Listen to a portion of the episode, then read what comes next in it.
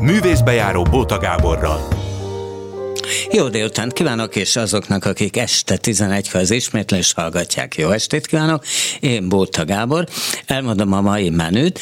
Elsőként két vendég lesz, az egyik a stúdióban, Nagy Dániel Viktor, már itt is ücsörög, és másikuk Vasvári Csaba pedig telefonban, aki szintén azt hiszem, hogy már itt van, itt vagy Csaba, ugye? Igen, itt vagyok, szeretettel köszönöm. Halló, halló, hát nem nagyon hallak, de fölveszem a fülhallgatót, és akkor lehet, hogy kapásból hallani foglak. Itt vagy? Igen, igen, szeretettel köszöntöm a tisztelt hallgatókat. Igen, igen. Na, és ez a hamis hang lesz, a, persze róluk is, a színészekre egy kis portré is lesz, de azért a hamis hang című produkció lesz a fókuszban, amelyek hát egy nagyon érdekes ilyen sziotriller-szerű valami, majd beszélünk róla. És a második részben Trunkó Barnabás lesz, a Pulitzer díjas humorista, író, dramaturg, ki tudja még mi minden, és hát tudják, hát az állami biztosító ügyvezető igazgatója is volt mindenhez, meg műsort vezetett a rádiókabaréban, szóval egy nagyon érdekes ember. Na, hát akkor, akkor ez lesz ma. Na, beszéljünk erről a hamis a hangról. Mennyiben szihotriller ez, ha már kimondtam? Szerintem nagyon is az, köszöntöm a hallgatókat én is. Nem tudom, hogy Csaba mit gondol róla, de én az első olvasásra is azt gondoltam, hogy ez egy pszichotriller, vagy legalább thriller, és szerintem így a munkafolyamat alatt még inkább beledolgoztuk magunkat ebbe a műfajba, és tettünk bele olyan ö, csavarokat, vagy olyan színeket, ami még inkább izgalmassá, vagy kiszámíthatatlanná teszi az előadást.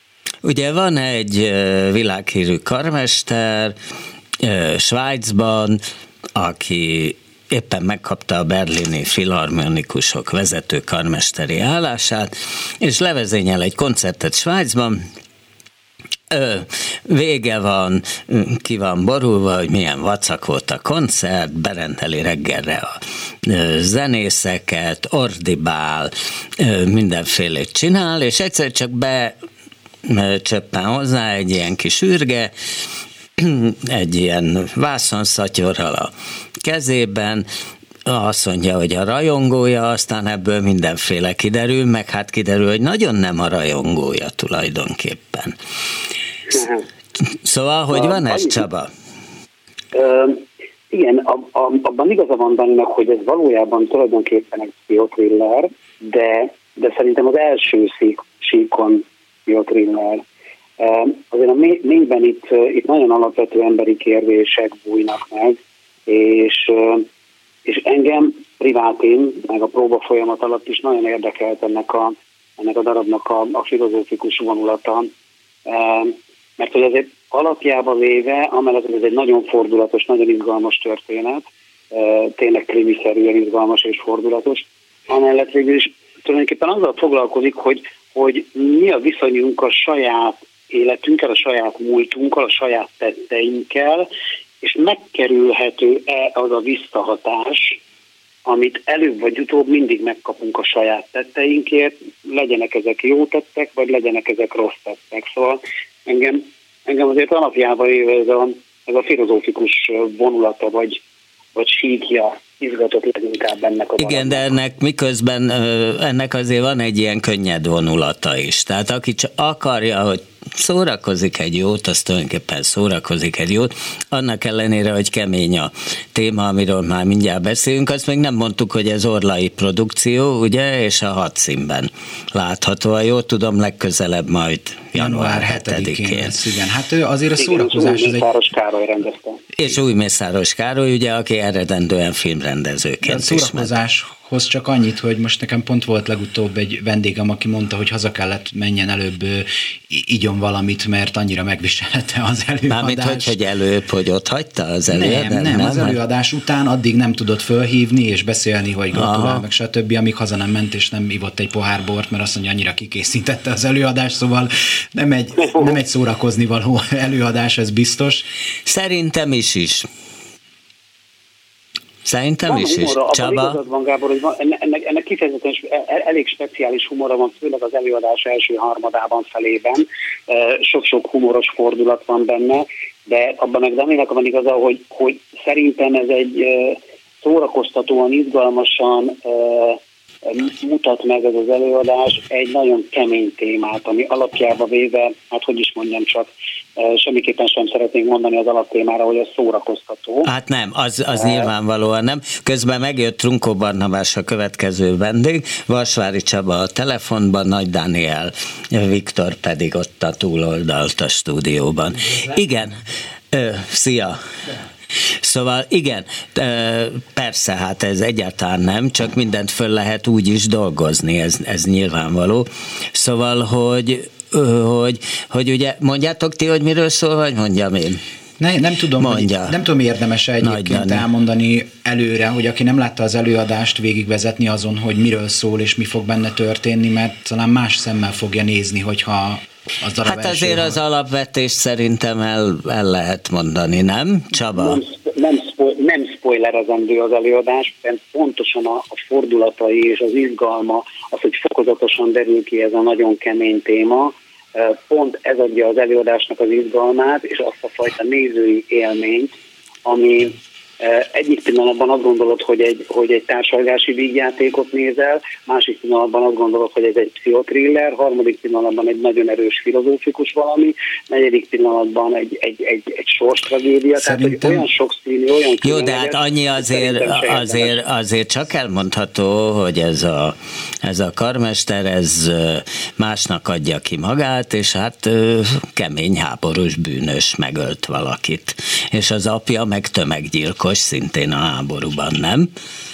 Hát most már, ha ez elhangzott, de akkor ez elhangzott, de hogy, de hogy... Ez le van írva cikkekben is, Igen. úgyhogy nem, úgyhogy Igen, annyira... Tehát, hogy az van, hogy van egy rajongó, aki belép ehhez a karmesterhez, és ugye mind a kettőjükről elhiszi először a néző, hogy azok, akiknek mondják magukat. Hát a te figurát, hogy egy kis lökött rajongó, aki meglehetősen idegesíti ezt Igen, a tehát, hogy az első, nagy karmester. Az első, első olvasatra ez van, hogy van egy rajongó, aki túl ö, csorduló ö, odaadással, vagy, vagy rajongás hatással van a, a karmester iránt, aztán ez átfordul ö, bizonyos helyeken erőszakosságba, fenyegetésbe, és ö, míg az elején azt hiszi a néző, hogy ez egy öncélú ö, dolog, a rajongó részéről. Kiderül, hogy itt nagyon súlyos trauma van, ami miatt ez a rajongó figura olyan, amilyen, és ö, így megvádolja gyakorlatilag, vagy rávezeti ezt a karmestert, hogy ö, mit tud ez a rajongó az ő múltjáról.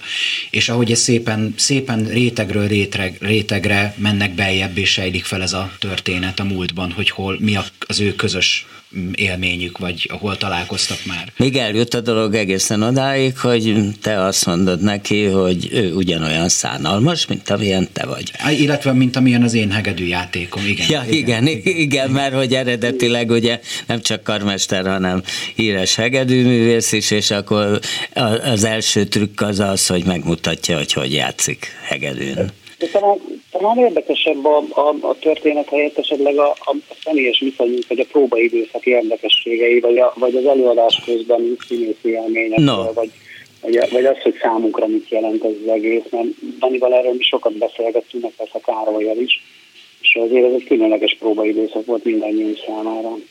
Mert miért? Mert hogy két szereplős nyilván az is önmagában, nem?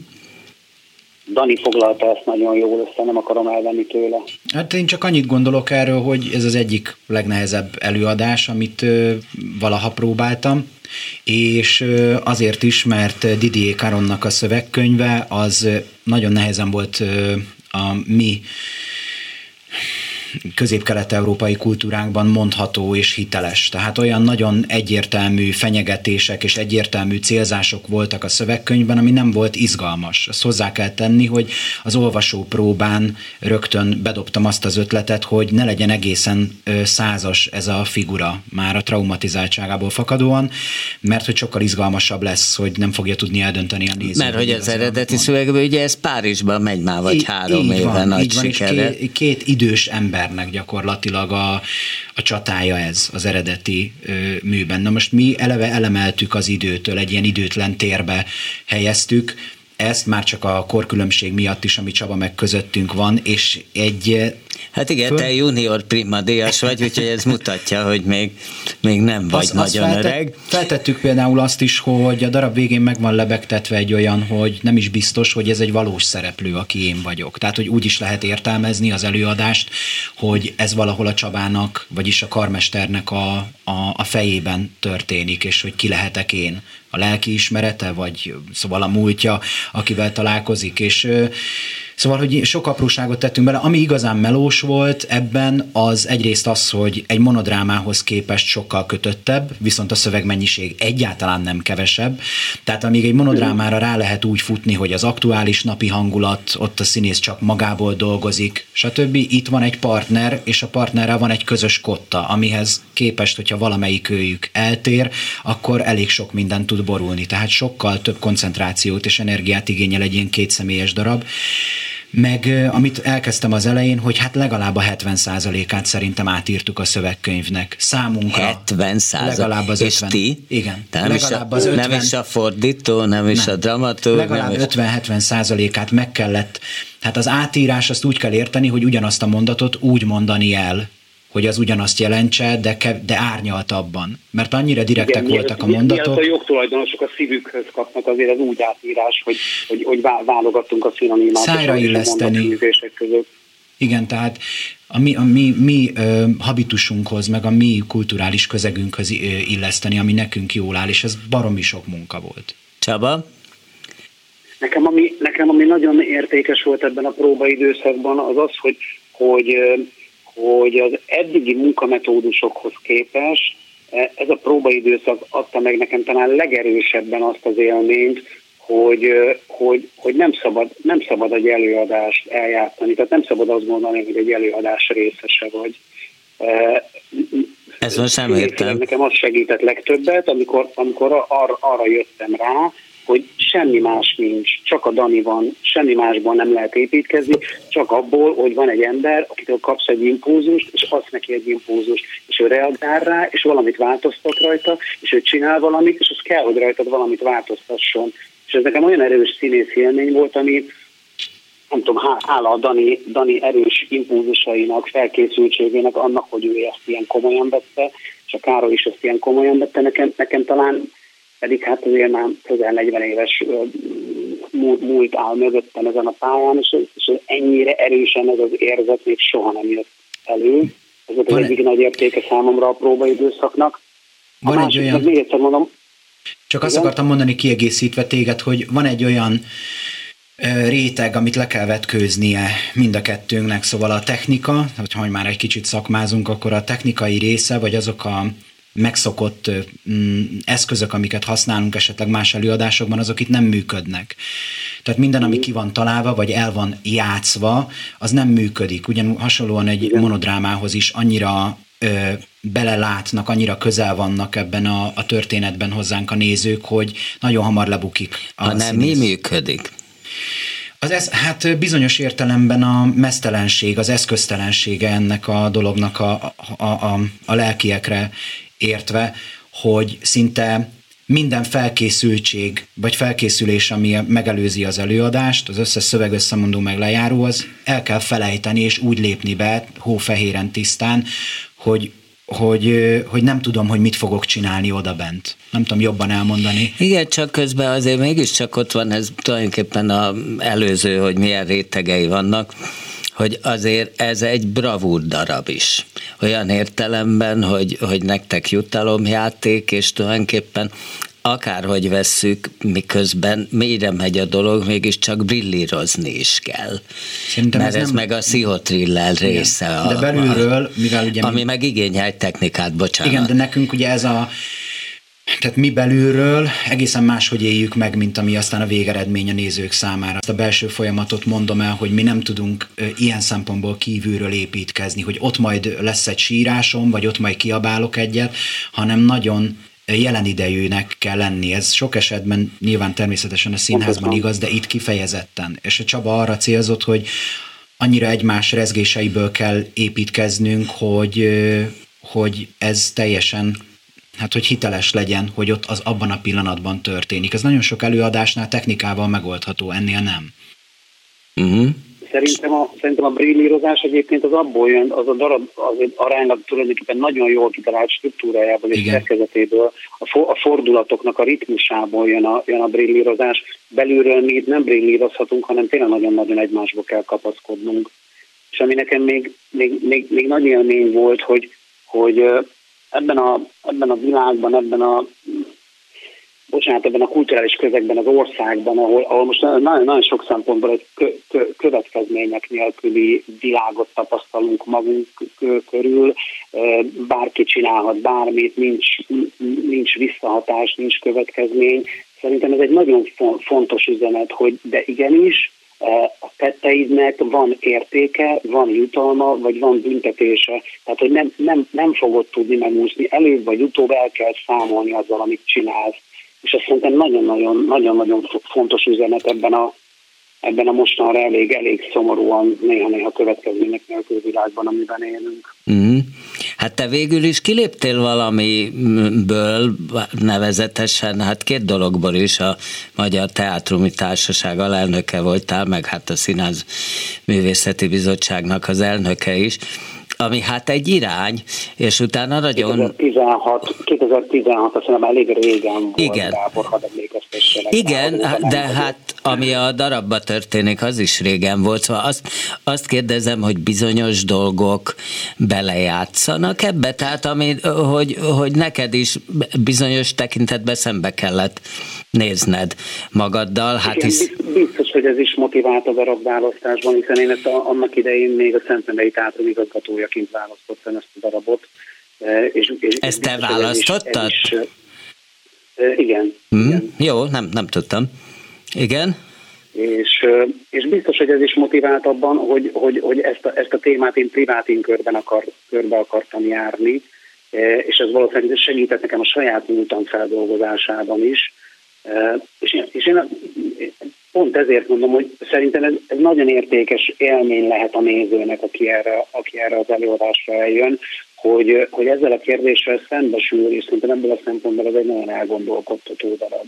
Uh-huh. Azt én is érzem, hogy igen, hogy, hogy a dolgoknak következménye kell, hogy legyen, és, és hát most nincs. Te Dani, erről mit gondolsz? De, de van, de van, de van, van? de van, de van. De van. Na, a darab is van. Bizonyos dolgoknak, mintha tényleg nem lenne. Vagy majd de azt mondod, hogy lesz. majd lesz. Meg, csak idő kérdése is lesz. Jó. Szóval, hogy ez kicsit átterel, átterelheti a dolgot a, a hitbeli kérdésekre, de hogyha a darabnál maradunk, akkor mondjuk úgy, hogy lelkiismeret. És amit már az előbb felvetettem, hogy nem biztos, hogy én egy igazi élő ember vagyok, az is lehet, hogy az ő fejében, mármint most a karmestert mondom a darabban, történik meg ez az egész másfél órás rettenet, az is valid, tehát az is egy, ér, ér, így is lehet értelmezni a dolgot, hogy a saját lelkiismerete éri utol ezt a karmestert.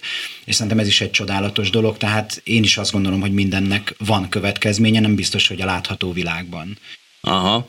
Jó, hát igen, hát föl, fölveti ez a darab Isten létének is a kérdését, meg hát a szabad akarat És van is kérdését róla, is. Hogy... Van is szó róla a darabban, ez is egy nagyon fájdalmas része, hogy van egy, tehát ez a rajongó, vagy akit én játszom, ő elveszítette valakiét, és és hát tulajdonképpen az ő Istennel való szembehelyezkedése, vagy, vagy vádló szavai Isten felé hogy az is, az is annyira fájdalmas tud lenni, ami hirtelen átcsap egy, egy iszonyatos hiányérzetbe. Tehát, hogy megismerjük az ő traumatizáltságát ezen keresztül. Hát amit egyébként sokan elmondtak, hogy, vagy elmondtak a második világháború kapcsán, hogy hát hol volt Isten. Igen.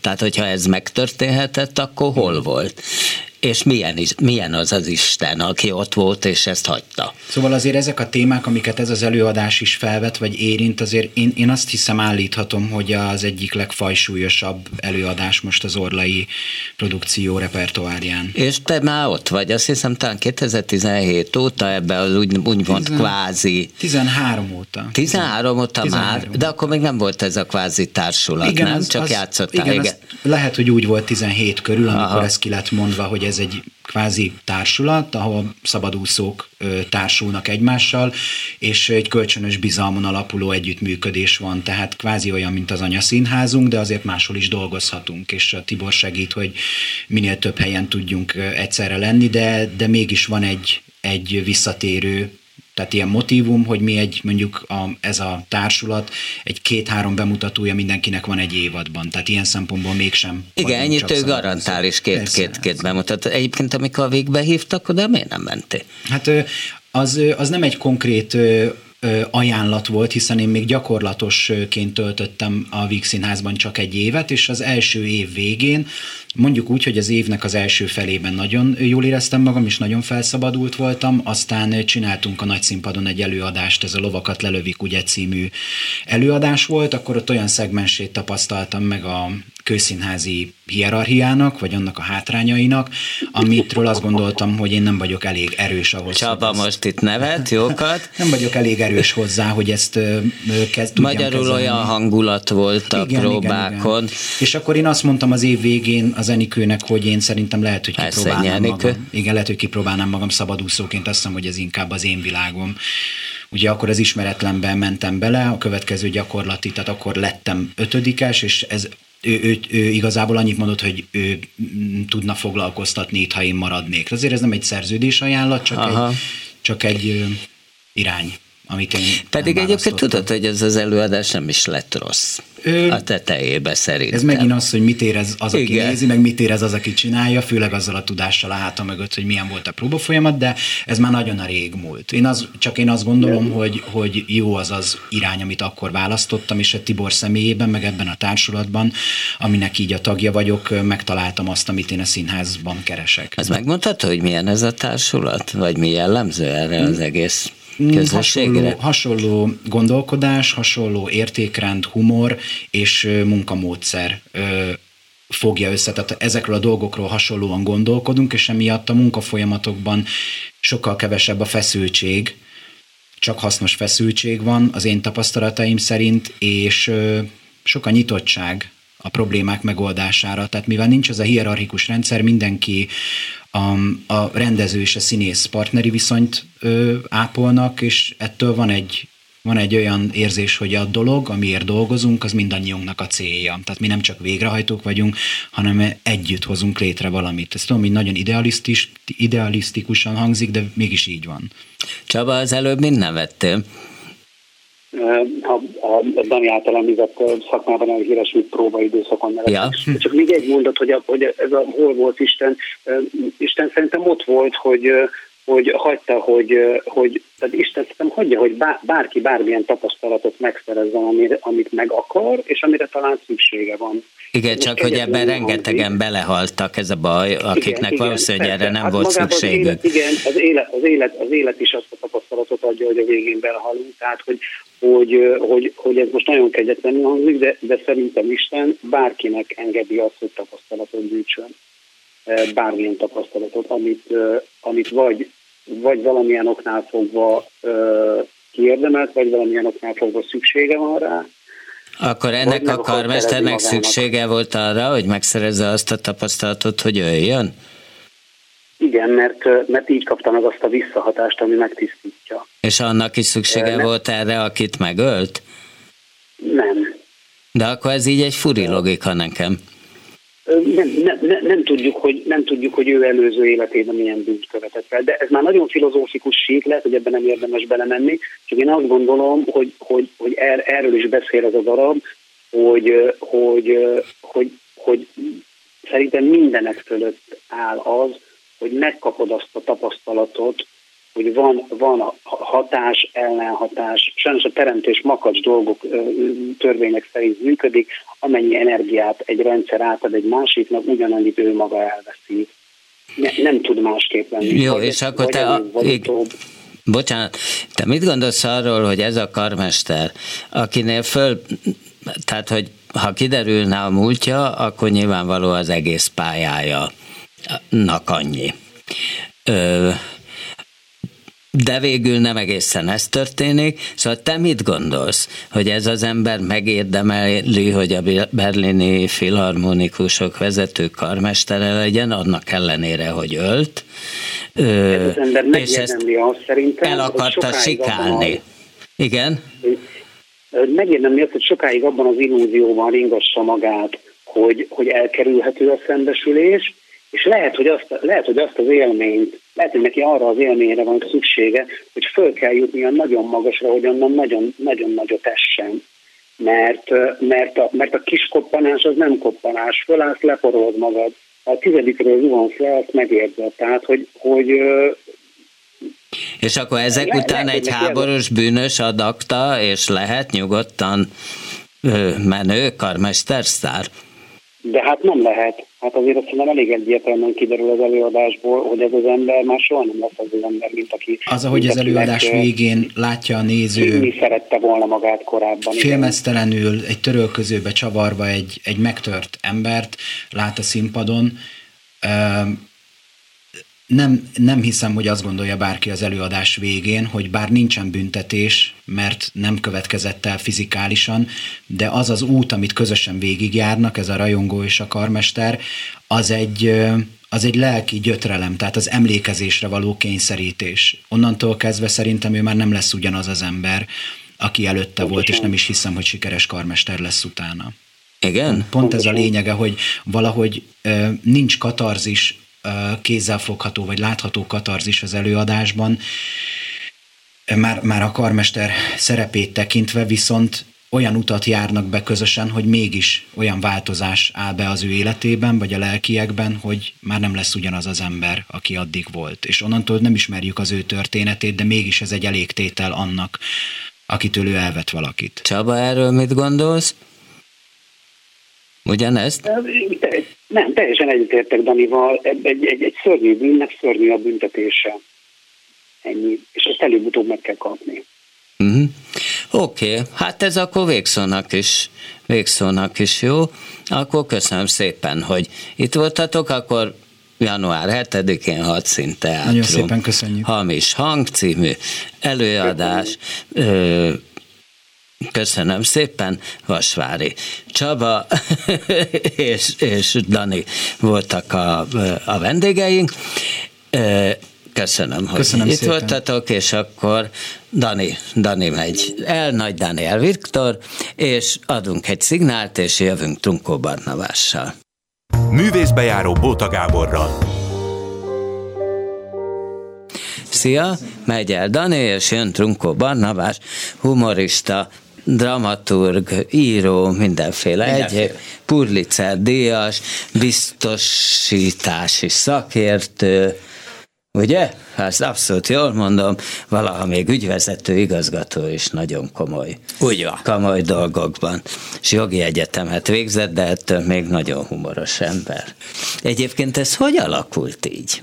Hogy te jogot végeztél, végül is rögtön elég hamar bekerültél a biztosítási szakmába is, és akkor ott van a mondjuk a rádiókabarében. Nem néztek rád egyébként furi szemmel, hogy hát itt mit marháskodik ez az ember, amikor komoly öltönyös, hát ilyen jogász. Igen, hát én két nagyszerű hivatást művelek. Az egyik, hogy jogász vagyok, mert valóban szeretem a jogot, és nagyon tisztelem. A másik pedig ez a humor. Na most ez a bigámia hogy alakult ki? Na, ezt, hát ezt kérdezem.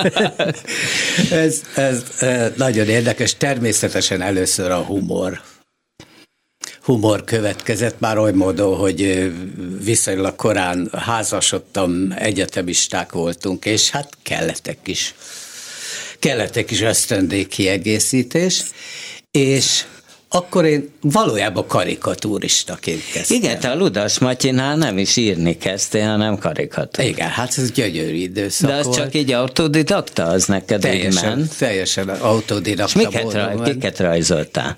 Nagyon jó karikatúrákat, akár isztad, akár nem, ennek meg volt a maga koreográfiája, minden szerdán reggel ö, bementem a Ludas Matyi szerkesztőségébe, és Tabi László volt akkor a főszerkesztő, a főszerkesztő titkársággal leraktam egy dossziét, 10-15 karikatúrával, abból, ha egyet-kettőt kiválasztottak, és az a következő szerdai lapszámban megjelent, hát az egy óriási. De hogy kerültél oda? Óra. Csak úgy beállította? Beállította, beállította. Vitted a dossziét? Vittem a dossziét. Letetted a titkárnőnél, vagy követelted, hogy Tabi László már pedig jöjjön ki? Nem, ez a kis asztal direkt a külső munkatársaknak ja, De azt volt. te tudtad, hogy persze, ezt csak oda le lehet pakolni? Persze, hát ennek legendája volt ezért már a szakmában. Mert ez nagyon demokratikusnak, nekem nagyon tetszik. Hát a, és a ludas az nagyon nagy szó volt. Hát képzeld el, volt olyan e- esztendő, amikor 650 ezer példányban jelent meg. Hát igen, igen. Ugye hát ez most ma már szinte elképzelhetetlen. Úgyhogy mindig oda leraktam, kiválasztották, és hallott a legyen. Egyszer megint bevittem a szokásos dossziémat, és raktam volna le, amikor láttam, hogy Tabinak a szoba ajtaja nyitva van, ami eddig soha nem fordulhatott elő, még külön, külön mosdója is volt. Ó, de komoly. Tabinak, és azt látom, hogy a, az előszobában, ahol a titkárnők dolgoztak, az új főszerkesztő, Árkos József próbálja megjavítani a titkárnő egyik ceruza, ceruza hegyezőgépét, és megkérdezi, hogy te vagy az a trúkó barna, mondom, tisztelettel főszerkesztő elvtárs, mert még abban abba az időben. De bocsánat, a Tabival mi történt? Tabi nyugdíjban Ja, nyugdíjban, tehát magától semmi átmány. Nyugdíjban vonult, még nem is volt olyan túlzott, és hál' Istennek még, még, még hosszú, hosszú ideig élt, bár már csak könyveket írt. Hát még végjátékokat is Végjáték, nem emlékszem, hogy, spanyolul hát, tudni, tudni kell végszínházban. Persze, igen. persze, még most is néha előveszik igen. a színházak ezeket a darabokat, úgyhogy ez volt, és a és hát így kezdődött. Na, hogy... szóval megkérdezte az Árkus, hogy te vagy a trunkó, igen, és? Azért, gyere be egy kicsit a szobámba. Szereted a a nápoit, mondom, főszerkesztő a kedvencem a nápoi, és elkezdtünk ott nápoizni. Azt mondja, régóta rajzolsz, azt mert én nagyon uh, ismerem a rajzaidat. Mondom, igen, főszerkesztő És És végig sétáltál már itt a folyosón, és elolvastad azokat a táblakat, hogy kik dolgoznak itt, hogy egy Várnai, egy Baláspiri, egy Sajdik, Mondom, természetesen főszerkesztő elvtárs, és ismerem is, és nagyon tisztelem őket. És azt mondja, tudod, hogy azért a te grafikai képességeid egy picit elmaradnak a most felsorolt kollégától. Mondom, természetesen ezt tudom, de ígérem, hogy nagyon igyekezni fogok. Azt mondja, ez nagyon helyes. Az igyekezeted első lépése az legyen, hogy a következő héten egy karikatúrát rajz nélkül hozzál. Tehát ne rajzoljál, hanem, hanem írd le ezeket a dolgokat. Úgyhogy kicsavarta a kezemből a graficeruzát és el nődve? Billentyűt. Kezdetben igen, Aha. kezdetben igen, mert hát természetesen, mint minden induló karikatúris, hogy rajzoló, nagyobb jövőt képzeltem el magamnak, és azóta, azóta maradtam az írógép, vagy a számítógép. De az rögtön ment? Az írás az kapásból ment? Ment, érdekes módon, érdekes módon, úgyhogy, úgyhogy ez volt a viszonylag rövid karikaturista. Na de nem válaszoltál arra, hogy nem nézték ezt, te, tehát mondjuk már az állami biztosító ügyvezető igazgatója volt, ami hát hú, de komoly és monopól helyzetben volt akkor az egész biztosító. De én nagyon, vagy legalábbis azzal nyugtatom magam, hogy nagyon határozottan kettőt, ketté tudtam ezt Na jó, de te igen, de ott nem mondták azt, hogy mitől körködik az igazgató úr? Hát ezt legalábbis, legalábbis ha mondták, nem akkor éreztették, hát, nem? Nem, de, de hogyha mondták volna, és tömegesen mondták volna, talán megéreztem volna, mert viszonylag jó kapcsolatot alakítottam ki a kollégákkal. Nem, ezt tudomásul vették, sőt, hát várták is, hogy mert ha este hazamentem a munka után, akkor elkezdődött a, a másik életem, és De te főnöknek is vicces voltál, vagy egyáltalán nem? Én azt hiszem nem voltam vicces. Nem, viccesnek, viccesnek nem voltam mondható, sőt, többen kemény főnöknek tartottak. Ez miből állt? Hát az, hogy szigorúan számon kértem, és látták, hogy én is elég keményen dolgozom, és ezt példamutatónak De a szigorú számonkérés az hogy nézett ki nálad? Az, hogy ha, ki, hát az, hogy ha kiadtam a feladatokat, akkor egyben azt is jeleztem, hogy mikor fogom ezt számon kérni, és általában ezek nagyon rövid határidők voltak, és a munkatársaim hozzászoktak ehhez a tempóhoz, hozzászoktak ehhez a kívánságlistához is, és ezzel kapcsolatban probléma nem volt, sőt legendásan jó munkahelyi légkör alakult ki. Neked van egy ilyen, hát hogy mondjam, egy ilyen mondatod, ami úgy szól, nem biztos, hogy hogy pontosan idézem, hogy nem tudod, mikor kötötték a világon az első biztosítást, de azt tuti, hogy egy nappal előtte már a biztosítási csalással próbálkoztak. így van, így van a biztosítóknál mindenki nagyon gyanakvó ember, amire panaszkodni is szoktak egyébként a kuncsaftok, hogy, hogy nem hiszik el, hogy de tényleg ez történt, meg az történt, tehát, hogy ti ilyen mindenkinek a körmére néztek, vagy hogy van ez?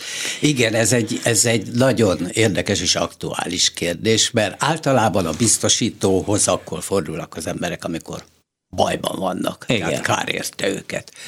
Na most ezeket és káros... elvárnák, hogy nagy el... lelki Jó, empátiával ezért kötöttek biztosítást. Ehhez képest nem feltétlenül azt tapasztalják, hanem egy ellenállást, hogy ő az ember, aki pénzt akar ö, legombolni a szegény biztosító. Igen, valóban van egy ilyen közmegítélés, vagy egy ilyen hangulat, de nem tudom, hogy az én szavam most ebben, de ez abszolút nem megalapozott, abszolút nem megalapozott, számokkal tudnám indokolni. De biztos van, amikor megalapozott, nem? Tehát azért de, ez természetesen. Tuti, hogy... Csak azt, azt vegyük figyelembe, hogy körülbelül most ilyen 15 millió darab biztosítási szerződés van hatályban az országban. Nincs még egy ilyen szerződés típus, amiből ilyen sok lenne, mert a munkaviszonyból vagy egyebekből töredéke ennek a mennyiségnek, és ebben bizony Hát mondjuk telefonos szerződés szerintem tutira van ennyi.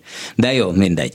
Már igen? a szerződés kötéskor, igen. igen. igen de hallatlan nagy számú állományt kezelnek a biztosítók, és ehhez képest 0,0000 és még akkor következik egy szám a, a, megalapozott vagy alapos panaszoknak. Hát már szám. amit ti megalapozottnak tartotok, nyilván ez nem egy, egyezik azzal, amit a kuncsáv, nem, most már az ügyfelek igényérvényesítési képessége lendületet kapott, és az simán be is perelik a biztosítókat, ezt tudom, mert hogy a jogi részleget is vezettem. A biztos biztosítók, biztosítók per nyerési aránya nagyon attraktív, hogy úgy Egyébként a, abból, amit hát biztosítási szakemberként megéltél, mennyit tudtál felhasználni humoristaként? Mert nyilván adódott egy rakat abszurd helyzet, nem? Hogy de viral a biztosítás majdnem mindenhol ott van. Ott van, amikor autózol, ott van, amikor lemész a nyaralódba, minden. Ebből, ebből én nagyon sokat merítettem, de nem a szakmából közvetlenül, hanem azzal, hogy rengeteg emberet, rengeteg emberrel volt kapcsolatunk, és ezen keresztül, hát ahol emberek vannak, ott, ott, ott humor is van. Na de mesélj mondjuk egy, egy szitút, hogy találkoztál valakivel, biztosítasz a szakemberről, és abból mi lett, vagy hogy lett? De hát ilyen, ilyen történetet most, most igazándiból nem tudok, nem tudok mondani neked, úgyhogy ezt, ezt, ezt, ezt hagyjuk. Na jó, jó, jó. Jó, miből táplálkozol tulajdonképpen? Hát a mindennapi életből. A, a, villamoson utazom, autót vezetek, barátaimmal találkozom, barátaik mesélik el a történeteket, akkor én ezt egy picit tovább színezem, dramatizálom, idézőjelben mondom, és hát mondjuk ebből kiapadhatatlan, kiapadhatatlan nyerság. Sokat változott a humor az elmúlt Amennyiben? évtizedekben. Mindig voltak, mindig voltak úgynevezett divatirányzatok. Ha még emlékszel rá, hogy a csodában emlékeznél. A két háború között például ezek a hosszú, majdnem egyfelvonásos bohózatok voltak a, a, a de azokat azért látni már nem láttam, de tudni tudok Hát róluk, azért igen. még a televízióban igen, igen, igen. az örökzöldek között ezek feltűnik. Aztán a, a háború után ezek a, ezek a legendás magánszámok voltak. Kellér, Deső, Alfonzó, biztos. Hát Azt, persze, hát ők már megvannak élőben is. És aztán jött egy nagy aranykorszak, aminek a pontos címe Bródi Sándor utca 5-7 volt, a, a rádiókabaré. Igen, igen. A rádiókabaré, ugye a legendás, lege, legendás tagokkal, Fricinek a vezetésével. Marton Frigyes. Marton Frigyes, Marton Frigyes vezetésével, majd az utódai Farkasházi meg Sinkó vitték a, a, a stafétabotot, és ez egy legendás időszak volt. Most ugye a rádiókabaré más szelek fújdogálnak. Most ez a stand-up ez az állj ki a színpadra, és 7 percig szórakoztasd a közönséget. Hát van az, hogy több is az. Ugye, de ez, ez, ez lenne a stand-upnak a... És lehet, hogy csak 7 perc, csak hosszabbnak tűnik. és mindig az, a, az a slusszpointja, ugye, mert hát ez az a klasszikus szabály, hogy, hogy előbb mindig a slusszpoint kell megírni, mert ha van egy slusszpoénod, Igen? akkor az elé már egy csodálatos Tehát jelenet. előbb megírod a jelenet hát, legalábbis ez, ez, ez, én így csinálom. Egyébként mit gondolsz a stand Mert ugye ott tényleg elharapozott, és kiszorította azt a hagyományos kabarét, amit te is, te is műveltél. És mit gondolsz erről? nekem semmi kifogásom ellen, ez egy pörgős műfaj, és ezért is lett divatos. Nekem csak egyetlen egy problémám van vele, hogy, hogy gyakorlatilag, gyakorlatilag nem szól semmiről. Hát már amikor hát a Bödöcs Tibor csinálja, ja, nem, akkor szól valamiről. Is vannak, Neki is vannak olyan jelenetei, amik ilyen, De ez most már ilyen hangulatordásként. Tömeg, tömeges műfaj lett. Igen, és zsebében gyakran nem szól És mindegyiket az a slusszpoja, a legendás slusszpoja az, hogy köszönjük a figy- köszönöm a figyelmet.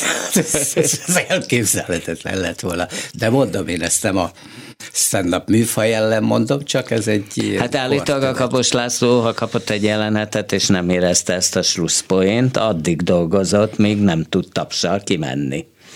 Meg tapsal is akart persze bejönni. Sőt, még azt is megbeszélte a, az ügyelővel, hogy ha van egy jelenet, és bejön egy nagyon nagy társ, akkor engedje el a függönyt, függetlenül attól, hogy a jelenetben hol tartottak, és a jelenetből ja, még jelenet hát, közben persze, jelenetből még hátra lett volna 5-6 perc, de bejött egy ö, közönség, siker, egy nagy taps, akkor, akkor enged le a függönyt. És akkor, nem akkor itt van vége. a jelenetet? Nem, nem, mert hát... a közönség dönti el, hogy hol van a vége.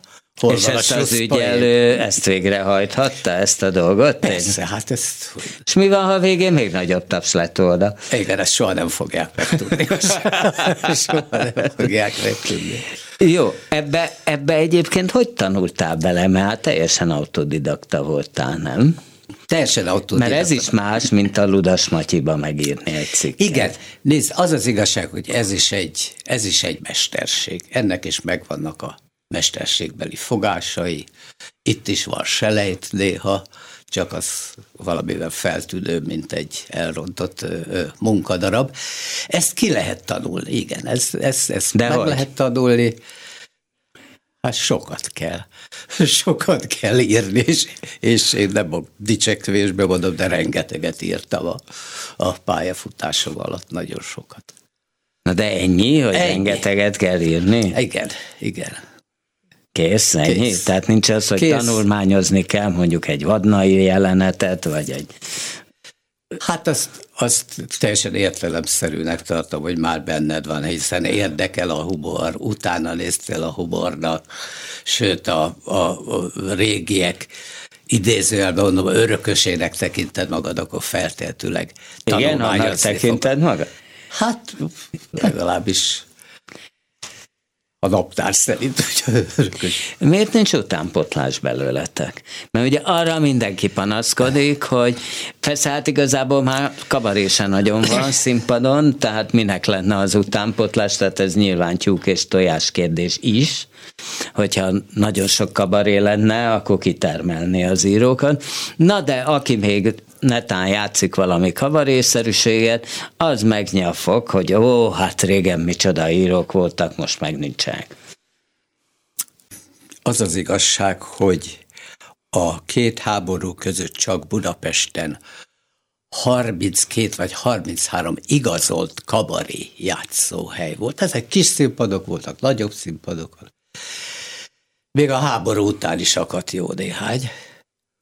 És most feltudás, vagy meg tudnál említeni egy kabaré szín, színházat? Nem, nem, nem, nem, nem. Ö, tulajdonképpen a Spinoza elég sok ilyen békebeli jelenetszerű valamit, Hogyne, hogyne, ö, valamit játszik. Ö, Talán te is írtál oda egyszer egy darabot, nem? Igen, többször is írtam. Többször. De, de már nincs vidám színpad, már nincs mikroszkóp. Kamaravarieté Nincsen kamaravarieté. Úgy, már régen nincs. Úgyhogy jó, mondjuk ebben nyilván közrejátszott ez az átkozott járvány is, mert hiszen Hát már előtte se volt. De. Előtte mi volt? Előtte, hát előtte még volt azért mikroszkóp színpad volt. De hogy az, hogy megszűnt, abban nem a járvány játszott közre, hanem bizonyos politikai hatalmak az agyadom, nem? De... Ezt is járványnak tekinteni. Ja, hogy ezt is járványnak tekinted, érted? Értem, értem. Aztán utána ugye hát ők a Fészeklubba kerültek, ahol valahogy aztán nem nagyon akadt támogatás azóta sincs. Úgy van, úgy van, sajnos az volt a záró, az volt a záró jelenet, csak hát nem slusszpoén volt a vége, hanem meg aztán Jóska is elment, Sas Jósi, úgyhogy az is. És akkor te most dolgozol azért? Kabaré fronton, vagy? Mivel nincs, nincs, nincs kabaré, nem, nem tudok kabarékat írni, úgy csak úgy, hogy maradt a hócipő. Igen, oda is te régóta. Igen. régóta. Alapító tag vagyok a hócipőben. Uh-huh. Hócipőben. És a, és a rádió kabaré az finoman fogalmazva nem tart rád igényt? De, gyakorlatilag én is dolgozom a, a, a rádió kabaréba is, csak az én stílusom, ami inkább mondom egy kicsit a régi kabaréra hasonlít, az valahogy nem passzol ebbe a pörgő, főleg stand-upból álló stand álló ö, ottani műsor struktúrára, de azért de ezt nem egészen értem a stand-up, hogy egy szál pasi kiáll és mesél, meg mesél, meg mesél. Az miért pörgőbb, mint egy jó ritmusú jelenet szerinted? Mert szerintem nem. Hát ez, ez szerintem se, csak négy-öt percben tudod elképzelni egy jelenetet, milyen nehéz. Mert ott van a beve, bevezetés, tárgyalás, hát egy, egy jelenet az egy valódi dráma, annak, annak expozíciójának kell lenni, annak katarzisának, ami mondjuk egy slusszpoénnal megoldható, de hát az úgy építkezik. És még díszletének, meg jelmezeinek, meg minden ilyen macerás dolognak, ami mind nem kell a meglehetősen olcsó stand Egy szár farmeros manusz egy pólóba kiáll, azt löki. Igen, ez a, ez a stand-upnak az egyik varása, és halatlan népszerű, különösen a fiatalok körében. Mm-hmm. Különösen a fiatalok körében. Na de... Szerinted hamarosan... a kabarénak elfogyott egyébként a közönsége? Tehát, hogyha lenne, akkor se lenne? Ö, tehát akkor nyögvenyelős lenne megtölteni egy nézőteret, vagy... Mert ugyanakkor meg ezek a 125 ezerszer ismételt saskabarék, amit az embernek már a, tulajdonképpen már szégyeltem magam a tévécsatorna nevében, hogy már nem tudom hányadszor ismétli meg olyan az, hogy nincs más. Ezek még gyakran az ismétlés ismétlésnek az ismétlésének az ismétlése is ilyen nézettségi adatokat uh-huh lehetett. Szóval akkor meg az nem azt mutatja, hogy ennek a, és állítólag nem is csak az öregek körében. Hallatlan, hallatlan népszerű a kabaré, vagy hogyha most újra élete, megint nagyon ö, népszerű lehetne, hiszen talán a hallgatók közül sokan nem, nem vették észre, hogy a hogy itt a járvány időszakban például a rádió kabaré felvétel egy stúdióban végezték, és a vágyfülők azért még hallgatták, hogy ha esetleg rá volt keverve a taps, vagy a közönség reagálása. Hú, de utálom, amikor rákeverik a tapsot, ez gyűlölöm. Ja, akkor ne legyen taps, hát ha nincs taps, nincs taps. De az, szóval a mélypont az számomra... Kell, a, a taps meg a nevetés, az, az természetesen Na de hát, a színpadon lévőket hogy inspirálja. Nem, de igen. hallott, hogy nem. Számomra a mélypont, már nem először mondom, de annyira mélypont volt, nem tudom elmondani elégszer, hogy ugye a cirkusz is adott ilyen strip közvetítést, jó, ez még rendben van. Most a bohóc is egy interaktív dolog, hogy? és igényli a tapsot. Na most úgy volt megcsinálva, hogy alávágták a röhögést, és közben láttam az üres nézőteret. Na most akkor ez érted? Igen, hát igen. nem, nem ciki. De, de, de ez ciki, csak hát neked azért más füled van, mint a, a publikumnak, mert te meghallottad, hogy melyik a mű taps, vagy a mű közösség. Na de látom az üres nézőteret, akkor nem kell ah, meghallom, akkor most evidens, csak a, hogy most csak a rádió, most csak a rádió. De a rádiónál minden, mindig lehet hallani. és most, most hogy most hallani. már... Ö... Sőt, bocsánat, azt lehet hallani, amikor valódi közönség van, de nem nem röhögne, meg tapsolna magától, hanem vezénylik. Az is hallható, az amikor beintenek. Kétségtelen, hogy volt, volt ilyen poszt is, hogy előtapsoló, aki, aki csak egy bátorított, szóval nem, nem vezényelt a közönségnek, csak egy kicsit De vezényel, láttam ilyen műsor felvételét, hogy bizony beinti, mint egy karmester, hogy na most akkor tessék Igen, szépen tapsolni. Számtalan műhely, kapok számtalan műhelytitok közé besorol ez, és igen, hogy ilyen is. Rádió kabaréban is? Hát a klasszikus kabaréban nem volt. Hát a klasszikusban persze, hogy nem, ott valóban nem meg kell nevetetni a nézőket. Igen, igen. Na, szóval akkor mi van most veled? Hát most Időnként mondom, maradt dolgoz. A, Igen? Maradt a, a, a hócipő, aminek hát ugye alapító tagja vagyok valamikor valamikor ugye még elnöke is voltam a hócipőnek, mert panaszkodtam a akkori főszerkesztő asszonynak, hogy, hogy hát itt mindenkinek már van valami rangját, nekünk nincs semmi rangom, és kérdezte Farkas házi, hogy mi akarsz lenni, hát mondom, elnök. Azt mondja, jó, hát szóljuk a szerkesztőnek, írjátok be a impresszumba, hogy elnök, Trunkó Barra. De csak így, hogy elnök, elnök. nem valami bizottság, szerke, nem szerkesztőbizottság, elnök, nem, csak, nem, el, csak hogy elnök. Nem volt szerkesztőbizottság, a többieknek is megjött a, megjött a fantáziája, Bajlát Mikes is kinevezte magát, azt hiszem, hogy alelnöknek a és milyen főnöke voltál? Semmi, hát ezek csak impresszumban ja, hát szereplő nevek voltak, úgyhogy Úgyhogy e, e, egy volt a pályafutásom, most már azért csak itt szerkesztő szereplek a hócipőben. És biztosítási ügyekben már semmi? Biztosítási ügyekben bár, bár semmi. 2000 május 29-én beadtam a illetve lemondtam a 20 éves 20 éves Mabisz vezetői posztomról. Aznap lépett életbe a mostani kormány. Igen? És ez 20-ban. Véletlenül összefüggésben volt a levonásod ezzel a, igen, ezzel netán hát sietették is egy kicsit a lemondásodat? De természetesen, természetesen a környezetem sietette, és a lemondásomat, és azt Ezt hogy csinálták egyébként? A helyettesebbnek kinevezték azt, aki az utódom lett. Aha. De ez... hát ez már történelem, hiszen mikor... mikor De meg, hát gondolom megviselt, nem? Nem, nem, nem viselt meg. Nem viselt meg. Nagyon szerettem a biztosítást, ezt uh, utána még uh, másfél évig tanácsadóként ott maradtam az új vezető mellett, és körülbelül tíz. És aztán erre se tartottak oly nagy igényt valószínűleg. Igen, meg akkor már tényleg elértem a nyugdíjkorhatárt.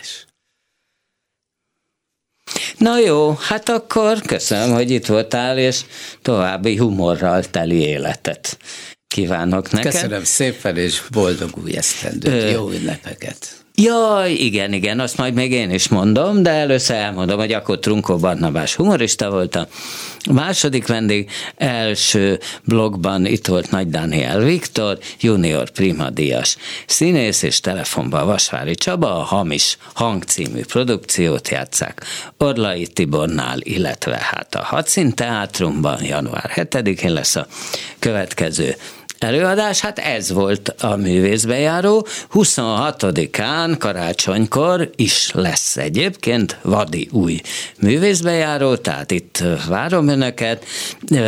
Addig is természetesen jó karácsony mindenkinek, a hangpult mögött Kemény Dánielnek is jó karácsony, és a hírszerkesztő hírolvasó szavados tímeának is természetesen hallgassák meg, akkor szabados tíme át a hírekkel. A viszont hallásra, és még egyszer szép ünnepeket. Művészbejáró Bóta Gáborral